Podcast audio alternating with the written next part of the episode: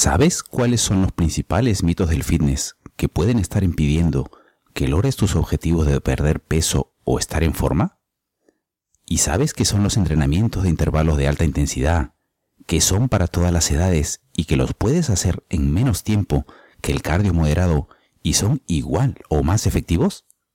Hoy inauguramos las entrevistas en el podcast e invitamos a Daniel Sánchez Saez, experto en este tema, e incluso nos dará algunos ejemplos de entrenamientos de alta intensidad que puedes empezar a aplicar desde hoy. ¡Comenzamos! Nutrición y hábitos saludables para todos. En este podcast, el Dr. Luis Cueva, médico gastroenterólogo, tratará sobre problemas y molestias digestivas, nutrición y salud.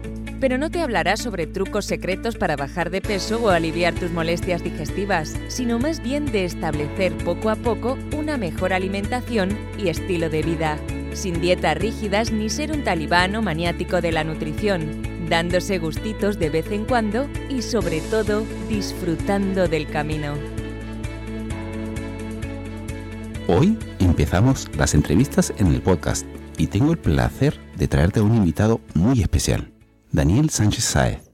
Él es licenciado en Ciencias de la Actividad Física y del Deporte, entrenador personal, y en su sitio web entrenasalud.es ayuda a las personas a reconducir su vida y mejorar sus hábitos de nutrición y actividad física para lograr su mejor versión y que aumenten su rendimiento. Además, acaba de publicar hace poco, en marzo de 2018, su libro HIIT, Entrenamientos de Intervalos de Alta Intensidad, un bestseller en Amazon, que me he leído y te lo recomiendo totalmente. Dani nos contará cómo así se inició en el mundo de la nutrición y la actividad física y los principales mitos que impiden que muchas personas logren sus objetivos de perder peso y estar en forma. También nos hablará, según su amplia experiencia, de la principal barrera que tiene la gente a la hora de establecer el hábito de hacer ejercicio. Y por supuesto, nos hablará de qué son los entrenamientos con ejercicios de intervalos de alta intensidad y cómo los pueden aplicar personas de prácticamente todas las edades. Y no te pierdas al final sus 3 recomendaciones de hábitos básicos a establecer de nutrición y estilo de vida para estar más en forma y tener un peso saludable. Bueno, sin más, pasamos a la entrevista. Hola Dani, ¿qué tal? Hace tiempo que te vengo siguiendo y justo hoy día te tenemos de invitado en nuestro podcast. Muy bien, pues para la gente que no te conozca y que quiera conocerte un poco más, saber más de ti, cuéntanos un poquito tu background, quién eres, para los que no te conozcan y a qué te dedicas, Dani. Hola Lucho, muy buenas. Pues mira, ante todo, muchísimas gracias por invitarme. Es un honor estar aquí en tu podcast. Y bueno, yo soy Daniel, soy licenciado en Ciencias de la Actividad Física y del Deporte, soy entrenador personal y ayudo a la gente a mejorar su calidad de vida gracias a adquirir hábitos saludables tanto de nutrición como de ejercicio, de desarrollo personal. Intento motivar a la gente a que se mueva más y a que, digamos, lleve su vida a otro nivel. Para ello tengo un blog que se llama Entrena Salud y con él pues es como el canal en el que intento pues transmitir el mensaje de lo importante que es tener una vida más saludable para lograr todo, realmente todo en la vida, ¿vale? Desde rendimiento hasta salud y todo, en definitiva. Muy bien, estupendo. Y Dani, cuéntanos un poquito cómo así fue que te metiste un poco en este mundo, ¿no? De la nutrición y el entrenamiento personal y ayudar a tu audiencia, sí. Pues mira, Lucho, como te he comentado, hice la carrera de educación física y ya me interesaba bastante por el mundo del deporte, de cuidarse, y etc. Sin embargo, durante el último año de carrera, la verdad es que me alimentaba bastante mal. Y a base de comer ultraprocesados, a base de no tener una rutina planificada de ejercicio, a pesar de hacer una carrera de educación física, pues me hizo tener muchos problemas, enfermedades, que lo único que hacía era cubrir el síntoma tomando pastillas. Que me dolía la cabeza, pues me tomaba un antiinflamatorio. Que me tenía anginas, pues antibiótico. Y claro, al final pues desarrollé incluso alergias a los AINES, que son los antiinflamatorios no esteroideos. Descubrí que tenía un gran problema, que era mi mala alimentación y que me estaba llevando a vivir de una forma que no quería. O sea, tenía muy pocos niveles de energía, muy poca vitalidad, no tenía ganas de, imagínate, de estudiar ni de hacer deporte. Y claro, el problema era que me alimentaba fatal. Le di la vuelta como pude, dándome cuenta de lo importante que era alimentarme mejor y llevar a cabo una planificación, de una constancia, digamos, en el ejercicio. Y a raíz de ahí, pues digamos que cambié absolutamente mi forma física, cambié mi salud, empecé a sentirme mucho más saludable, con más energía, con muchas más ganas de hacer cosas, más motivación, y eso me llevó pues a querer transmitir ese mensaje a la gente, ¿vale? De la importancia que tiene realmente tener unos hábitos saludables. Me siento totalmente identificado contigo. Esto lo veo en muchos de mis pacientes, que cuando muchas veces mejoran sus hábitos y su estilo de vida y su nutrición, pues se nota claramente que van cogiendo, van tirando por un mejor camino, van mejorando. Tiene un impacto total en la salud, sí. Totalmente de acuerdo, que ahora el papel de la salud idealmente debería ser un poco más preventivo que curativo. Ambas patas tienen su importancia, pero hay que enfocarse bastante en la prevención. Estupendo. Quería preguntarte, Dani, en tu opinión, ¿cuáles son los principales mitos del fitness y la nutrición que pueden estar impidiendo que la gente llegue a conseguir sus objetivos de perder peso y estar en forma? Bueno, mitos, podríamos estar aquí hablando un podcast entero sobre los mitos, porque la verdad es que hay cientos de ellos. Muchos ya se van poco a poco erradicando, pero hay otros tantos que siguen hoy en día pegando con mucha fuerza. Aunque yo creo que el tema de que alguien no esté viendo resultados no considero que sea más que nada por un mito, sino por un conjunto de estilo de vida, digamos, ¿no? Los hábitos que forman ese estilo de vida. Sí es cierto que hay algunos mitos que no te dejan evolucionar en algún aspecto en concreto, como el ejercicio. Aún hay gente que piensa que para perder grasa localizada en el abdomen se puede hacer muchos abdominales. Eso hoy por hoy todavía, pues yo lo veo en los gimnasios, la gente me pregunta. Y lo único que haces haciendo muchos abdominales pues es endurecer el recto del abdomen, el recto anterior del abdomen. Al final lo que hace que pierdas grasa en el abdomen será la dieta. Según cómo sea tu dieta perderás grasa, pero ya no solo del abdomen, sino del cuerpo en general, a nivel global. Otro mito que podría haber respecto al ejercicio podría ser la gente que le tiene todavía miedo a las pesas porque se piensan que se van a poner como Arnold Schwarzenegger. Sobre todo las chicas le tienen muchísimo miedo a esto cuando realmente no tiene fundamento alguno. Se asocia muchas veces el tema de las pesas a ponerse unos músculos muy grandes, en parte por la publicidad, el marketing que algunas empresas de suplementos deportivos pues, tienen. Te podría contar más de, por ejemplo, de la nutrición, la dieta.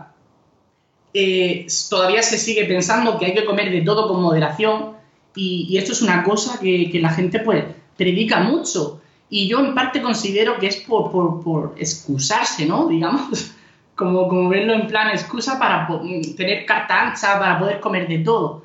Pero claro, de todo, ¿qué es todo? Todo es todo, desde alcohol hasta azúcar, hasta pizza y moderación. Yo no entiendo la palabra moderación que es, porque a lo mejor para ti, Lucho, moderación es comerte una pizza y para mí es dos. No sé esto muy bien, el mensaje. ¿No crees que es un poco...? Totalmente de acuerdo. Aparte, es que me pasa mucho incluso en la consulta que cuando les pregunto, yo soy médico digestivo y a muchos pacientes a veces les pregunto la típica pregunta que tiene que ver con el hígado y sus hábitos, ¿cuánto bebe? Y te dicen lo normal para ellos es muchas veces 6 cervezas al día u 8. Claro, madre mía, claro. Y lo normal para mí es una copa de vino cada 3 semanas. Entonces, claro, es que el tema de la moderación está muy sobrevalorado también. Tienes toda la razón. ¿Sabes lo que pasa? Que hay muchas empresas de la industria alimentaria, al final le interesa ese mensaje. Le interesa muchísimo para que se consuman su producto de forma moderada, claro, de forma moderada, pero día a día. Consume refrescos azucarados de forma moderada, pero claro, tú diles a un niño de 15 años o a un padre que no tiene ni idea de nutrición, pues, claro, pues se piensan que no es malo si lo consumes de forma moderada.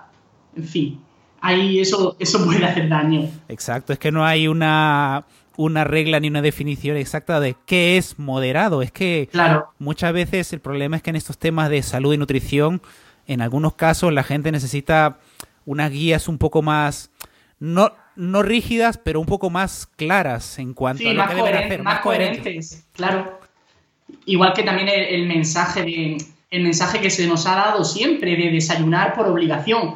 Claro, tú piensas que hay que desayunar sí o sí y claro, prefieres tomarte un donete, un bollo, una galleta, ¿sabes? Unos cereales de harina refinada. Mejor será eso que nada, ¿no? Porque como hay que desayunar, porque es la comida más importante del día, pues todo vale. Y que va, al final es lo contrario. O sea, tiene más beneficios, seguro, un ayuno que tomar cualquier bollería industrial. Totalmente, claro. Claro, es que es así. Totalmente. Y eso del desayuno, completamente de acuerdo contigo. Hay estudios incluso ya probados que hablan de que realmente lo que pasa es que la gente que desayuna más suele tener más hábitos saludables adicionales a lo del desayuno, pero no hay ninguna gran diferencia. Lo que importa es el balance de lo que coman durante todo el día. Y si hay gente que hay muchas personas que se despiertan realmente sin ganas de desayunar hasta las 11, 12 del mediodía. Sí, ¿por qué hay que desayunar sin ganas, no? Es verdad, es que de hecho están saliendo, hace poco vi un estudio que hablaba de que cenar por la noche, no como lo que se piensa que hay que cenar como los pobres, ¿no? Cenar, pues, quedarte satisfecho, saciado, hace que al día siguiente ingieran menos calorías. O sea, que eso que se piensa de que hay que desayunar mucho y luego cenar poquito, la típica verdurita con un poquito de arroz, pues no tiene por qué. Al final tenemos que abrir más la mente y no dejarnos tanto llevar por los mensajes simplistas que se dan. Exacto, como ese refrán, ¿no? Desayunar como un rey, almorzar como no sé qué y cenar como un mendigo. Cenar como un mendigo, sí. Eso es otro de los grandes mitos que considero que hay. Perfecto, Dani. A ver, mira, te quería preguntar otra cosilla. En tu experiencia con tus clientes, seguidores de tu sitio web, ¿cuáles son los principales retos o problemas que ves que tienen al tratar de estar un poco más en forma, de perder peso o quemar grasa? Pues mira, yo, según mi experiencia, veo que hay un patrón bastante claro. La gente empieza muy motivada, realmente tienen un pico importante de motivación, pero luego falla algo en gran parte, que es la constancia. La constancia se debería de entrenar como si fuera un hábito, porque realmente la gente luego elige otras prioridades. Empiezan motivados, los primeros días están a tope y luego ya empiezan a dejarse llevar por los hábitos que tienen hasta hoy en día, que a lo mejor llevan toda su vida sedentarios y esa parte de sedentario pues le tira. Te digo sedentario como te puedo decir malas prácticas nutricionales. Si llevas toda la vida comiendo pan, es difícil dejar el pan de la noche a la mañana. Entonces, he visto que eso se tiene que entrenar igualmente. No puedes pasar de estar sentado todo el día en el sofá, para que me entiendas, a correr una maratón. Hay que ir con cabeza, ir quitando malos hábitos, incluso antes que añadir nuevos hábitos, y con objetivos muy concretos, muy, muy realistas y muy a corto plazo para no perder esa motivación. Muy bien. Estupendo, sí, es que eso es uno de los temas, y cuando la gente se propone cosas de un año para otro, los típicos propósitos de Año Nuevo, claro, quieren cambiar mil cosas a la vez y luego de 2 semanas ya es que tiran la toalla, es que... Sí, porque luego empiezan a decir lo típico, ¿no? Lo típico, Lucho, de bueno, ya mañana empiezo, o el lunes, bueno, ya este mes, no, el siguiente, y al final lo vas dejando y cuando te das cuenta pasa un año y no has hecho nada, porque es que realmente fallaba el compromiso, digamos. No tenían realmente un compromiso. Acabas delegando la actividad por otra, que a lo mejor es ver la tele, o a lo mejor es escuchar la radio, lo que sea, pero realmente no se comprometen a cambiar ese o conseguir un objetivo en concreto. Exacto. Y muchas veces también, claro, los hábitos que la gente se propone cambiar, quiere cambiar de la noche a la mañana todo eso, petón. Y es que muchas veces los cambios de hábitos hay que intentarlos hacer graduales, porque sí, es que si no se sobrecarga y es que tiran la toalla, es muy fácil tirar la toalla. Sí, claro. Ahí la verdad es que algunas personas sí consiguen hacer por shock, digamos por shock, de decir, vale, paro, dejo de fumar, de fumarte una caja al día a no fumar nada. Hay gente que le vale así, que lo consigue, pero no todo el mundo. La mayoría, yo creo, de hecho, como bien dices, necesita poco a poco ir cambiando cosas en su vida, porque el impacto, al final, el estrés que puede suponer cambiar algo tan radical es más perjudicial que lo que puede suponer el cambio. Exacto, exacto. Muy bien, Dani. Estupendo. Quería preguntarte ahora, es que acabas de publicar hace 1 o 2 meses, un par de meses, un estupendo libro que tiene puras 5 estrellas en Amazon, tu libro HIIT. Sí. Exacto, y quería preguntarte un poco para la audiencia, que quizá algunos no conocerán este término ni de qué va, esto del High Intensity Interval Training. Explícanos un poco qué cosa es para la gente que no sepa de qué cosa va y un poco sus beneficios.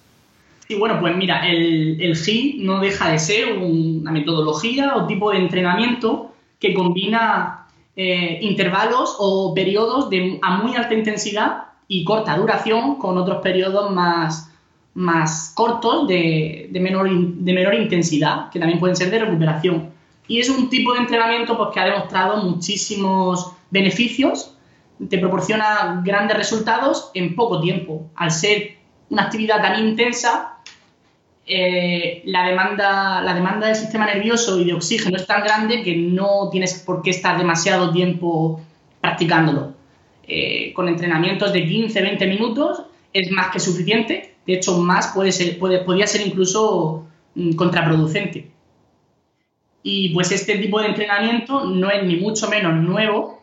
No es algo nuevo, aunque esté más de moda ahora. Llevan muchísimos años practicándose. Y te ofrece muchísimos beneficios, tanto a nivel de rendimiento como de composición corporal. Ayuda a perder grasa, mantiene la masa muscular. A nivel de salud, tiene muchísimos beneficios, regula el colesterol, previene el estrés oxidativo, regula la glucemia en sangre, favorece la neurogénesis. En fin, es un tipo de entrenamiento que tiene muchísima ciencia detrás y que avala la seguridad del mismo. Incluso más, te diría, Lucho, que el entrenamiento a cardio constante, ¿no? Como el running que todos conocemos hoy en día. Exacto, exacto.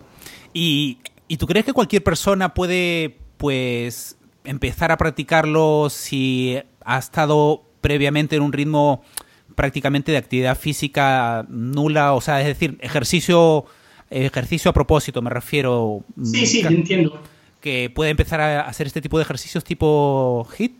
Sí, mira, de hecho en el libro hay un apartado en el que comento justo esto y es que no considero que haya que pasar por un estado previo de puesta a punto para empezar con la alta intensidad.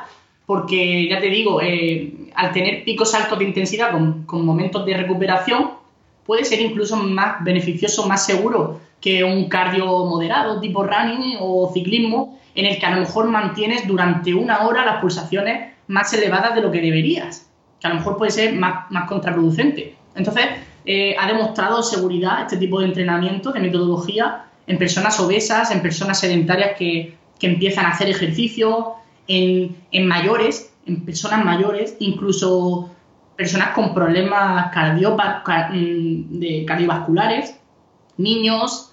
Tiene bastantes beneficios para toda la población. Genial, genial.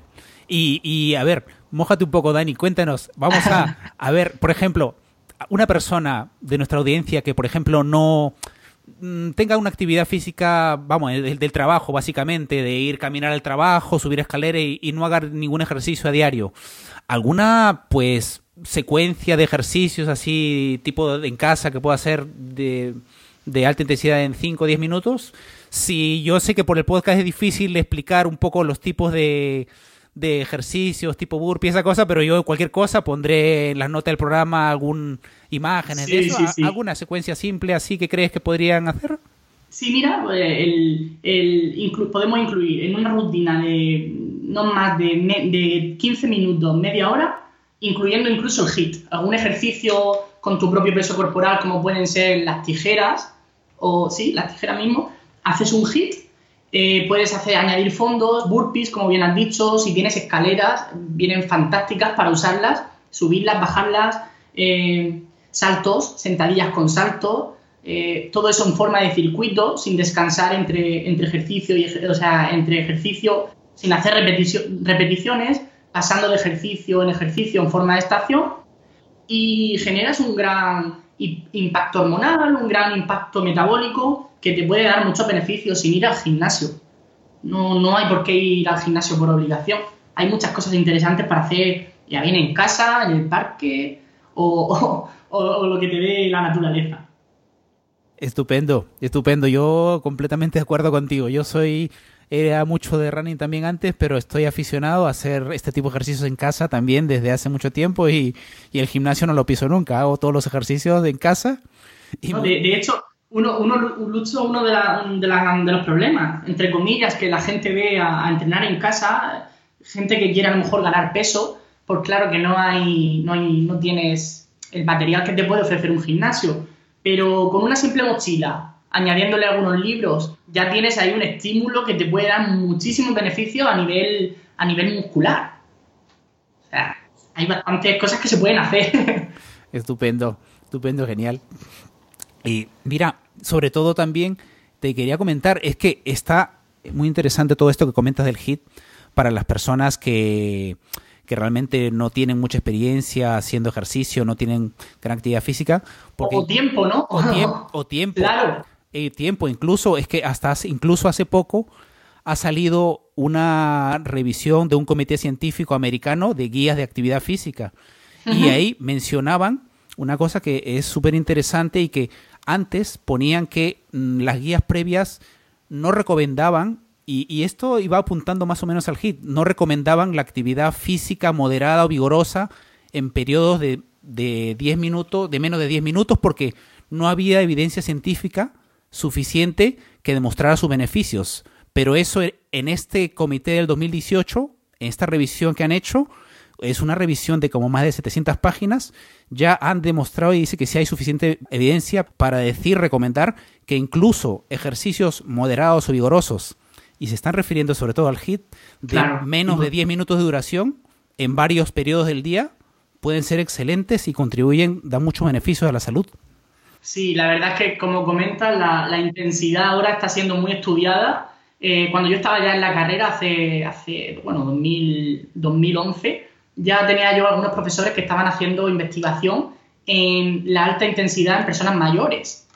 Muchos más beneficios tenían que, por ejemplo, salir a andar. Entonces, un circuito de 10-15 minutos en el cual añades intensidad en forma de pesas, en forma de HIIT, pero añadir intensidad, que esas pulsaciones suban con descansos estratégicos, tenía muchísimos beneficios. Entonces, hay que perderle el miedo desde ya a la alta intensidad porque de forma planificada y estratégica ofrecen muchísimos resultados. Estupendo, estupendo. Y otra preguntita que quería hacerte, Dani, para nuestra audiencia. En tu experiencia, ¿cuál es la barrera o el reto principal que tienen las personas, tu audiencia, tus seguidores, cuando te consultan porque todavía no hacen ejercicio quizá, o sea, realmente no tienen establecido ese hábito, uh-huh, pero quieren iniciarse en ello? ¿Qué cosa es lo que más les frena o les detiene?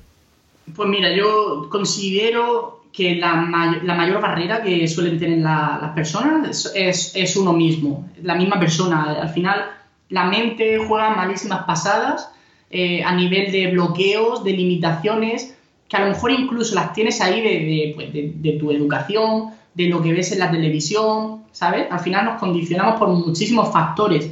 Entonces, como te he comentado también en parte antes con mis clientes, muchas de las barreras que veo es la falta de compromiso. Al final puedes tener un pico de motivación súper elevado, por ejemplo, una motivación extrínseca que sería llegar al verano con abdominales, marcando tableta, o puede funcionar a corto plazo, pero luego no lo vas a mantener porque es una motivación efímera. Luego no tienes el compromiso necesario para estar todo el año entrenando o todo el año teniendo una serie de hábitos nutricionales correctos, ya no nutricionales, sino descansar bien, acostarte a una hora decente, intentar controlar los niveles de estrés. Falta muchísimo compromiso real. Y también otro problema es que la gente piensa demasiado antes de actuar, antes de tomar acción. Entonces lo que suelo decir mucho es que más vale hecho que perfecto. Da el primer paso, no pienses más y sal a la calle a moverte. O sea, sal a hacer ejercicio, intenta empezar a comer mejor, pero no lo pienses tanto. No esperes a tener las mejores zapatillas del mundo para ir a correr. No esperes tener la ropa perfecta de la marca perfecta para ir al gimnasio. No, todo eso son bloqueos que lastran y no te dejan crecer. Al final no ves resultados por tu mente. Exacto, completamente de acuerdo. Es mejor la acción imperfecta, claro, que no actuar. Claro, tomar acción. Muy bien.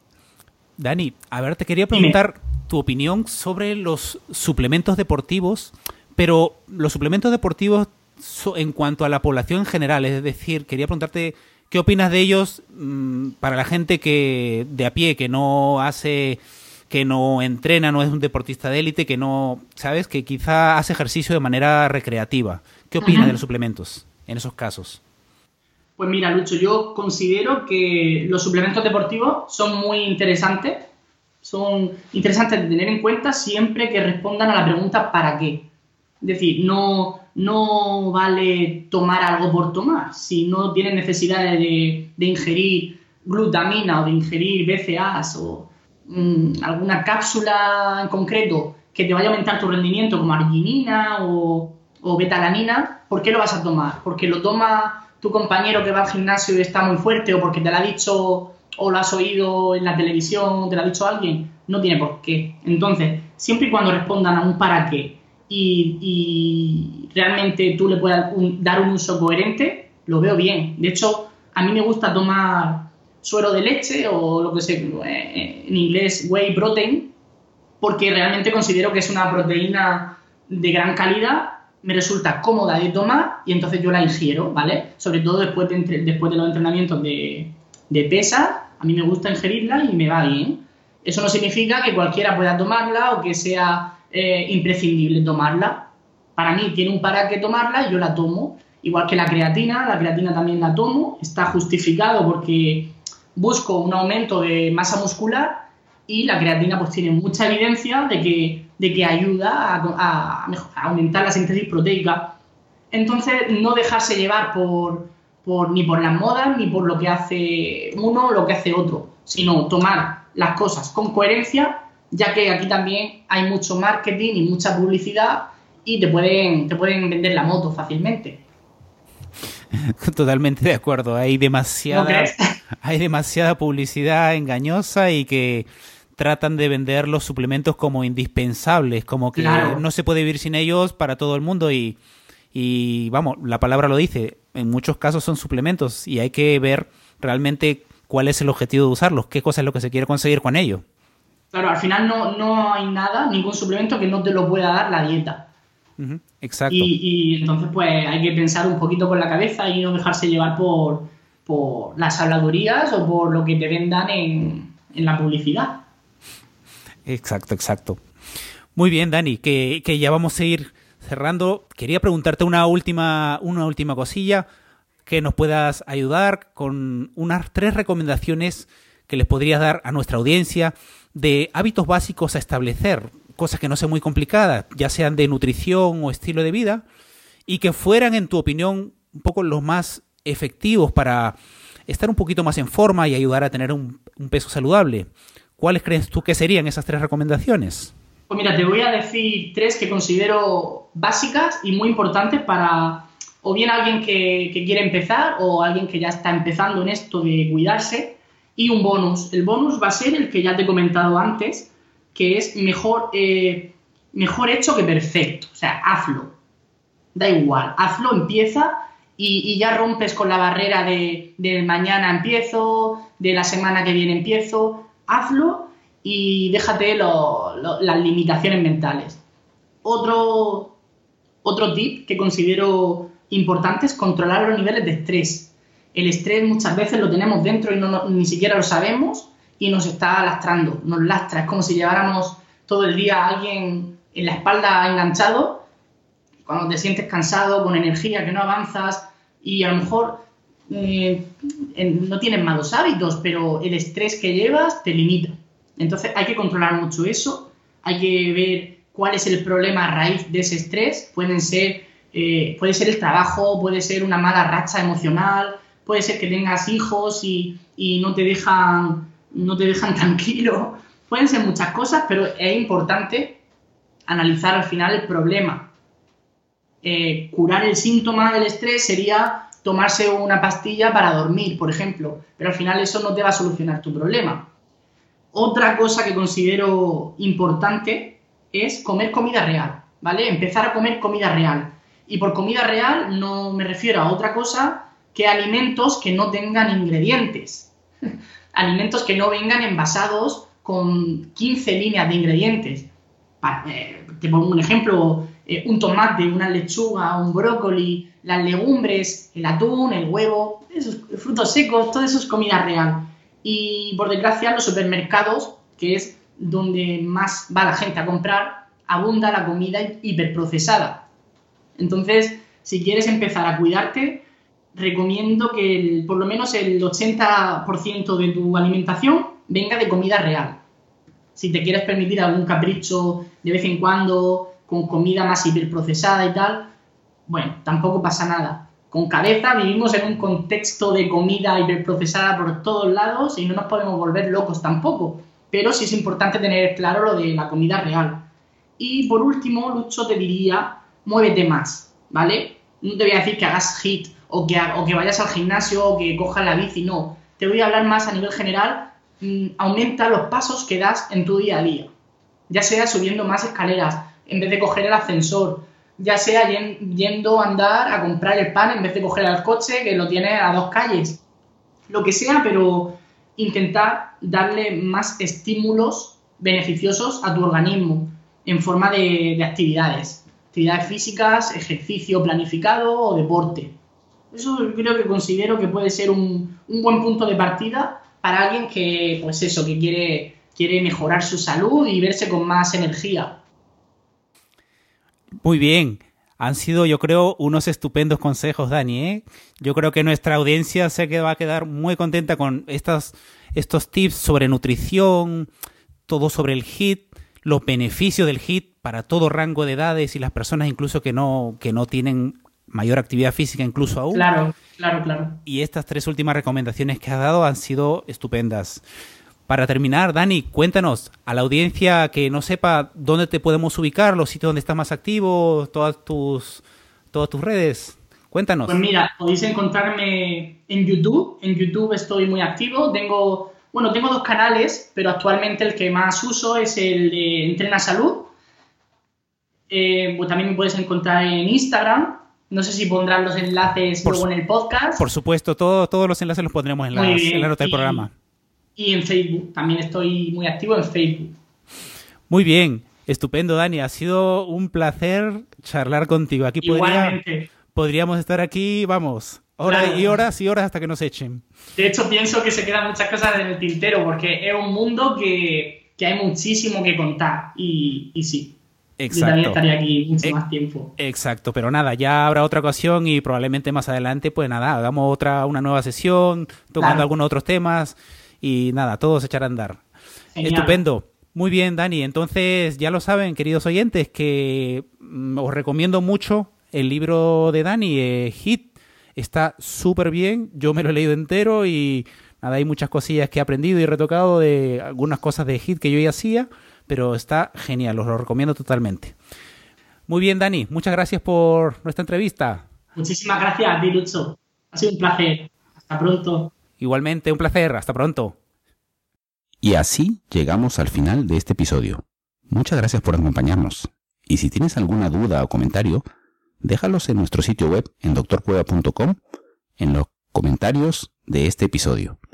Ahí te dejaré también en las notas del programa una secuencia de ejercicios de entrenamientos de alta intensidad que mencionó Dani en este episodio, con ejercicios de peso corporal que puedes empezar a hacer en casa desde hoy.